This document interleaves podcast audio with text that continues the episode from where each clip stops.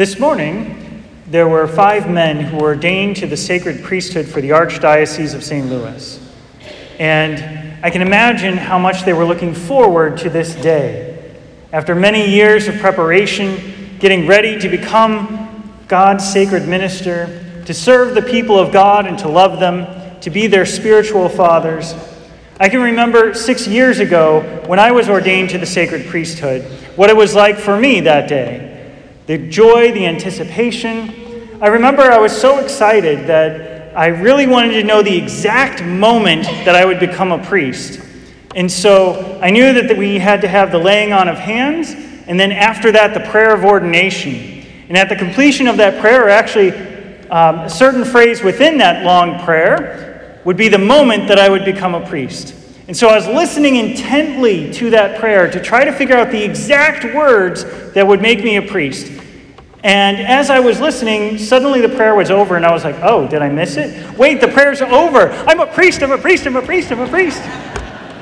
I, I was not jumping in the sanctuary, though. Um, I was doing that internally because I was so happy to finally be at that point, to be a minister of God, to be able to be a priest and serve at his altar. And so there's a sense of anticipation and a sense of joy. And I think that's what would happen with the apostles, too. Jesus telling them to pray for the coming of the Holy Spirit, that they would have nine days between the ascension and Pentecost, the original novena.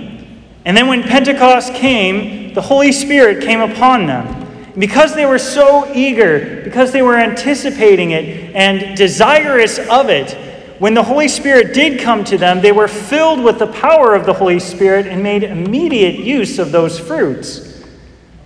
They were able to do things that they weren't before. They had a certain kind of courage to go out into the world and share the good news, whereas before they saw what happened to Jesus, that he was put to death on the cross. And yes, he was raised from the dead, but that still seems pretty scary. At least it did to them at first until they received the Holy Spirit and were given that strength, that joy, that zeal for God. That zeal to be able to go out and share the good news. This being the vigil of the Pentecost, our readings are a little different. You might have noticed our first reading talking about the promise of the Holy Spirit from the prophet Joel of how the Holy Spirit will come and fill all the people, not just certain people, but everybody can have a share in the Holy Spirit. And then we also heard in our gospel passage Jesus promising that the Holy Spirit would come. But at that point in the gospel, he hadn't yet gone through his passion, death, and resurrection, nor had he ascended into heaven. And so the Holy Spirit was not given at that point. But in our second reading, we heard from St. Paul that the Holy Spirit, having been given to us, helps us on our journey, reminding us that a lot of times we don't know how to pray well. And so the Spirit prays through us and with us with inexpressible groanings, calling upon the Heavenly Father, interceding on our behalf. And the Holy Spirit wants to help us reach that ultimate goal of heaven. But we have to anticipate it, we have to desire it, we have to want it, to cooperate with that grace that's being offered. It's good for us to ask God for a new outpouring of the Holy Spirit upon each and every one of us, to increase our desire and receptivity to the graces that God wishes to offer us. At this Pentecost celebration, the Holy Spirit we call upon for a renewal within ourselves, a greater zeal. Those of us who have been confirmed have already received the Holy Spirit in a profound and awesome way. But if at the time we weren't really all that desirous, if our anticipation wasn't that great, we might not have seemed that much different after than we were before. But it's not too late to open that gift of grace, to have the Holy Spirit come alive within our hearts, to really guide us through life.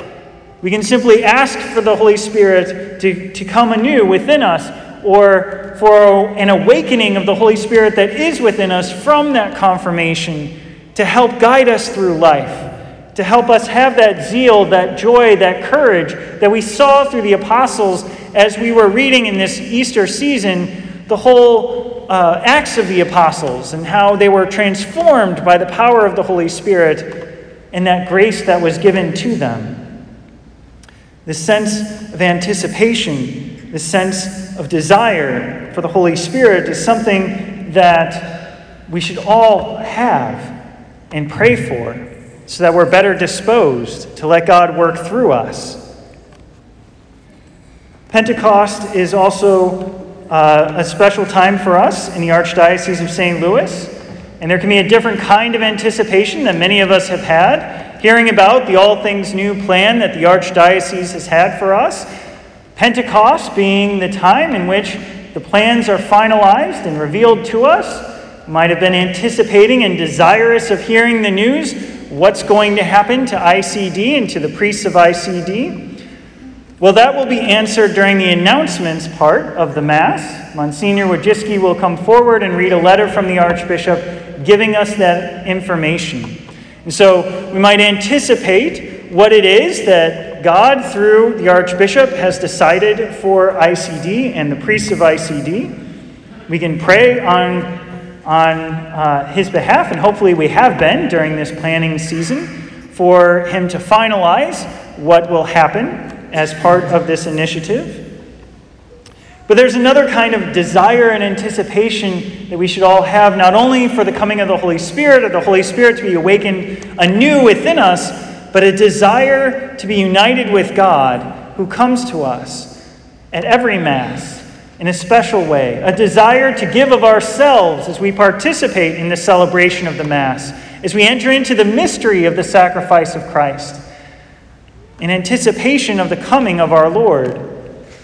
And if we have a greater anticipation, a greater desire, it'll open up our capacity to receive the abundance of grace the Lord wishes to offer us in this celebration. So let us, brothers and sisters, anticipate the coming of our Lord Jesus Christ in the most holy Eucharist.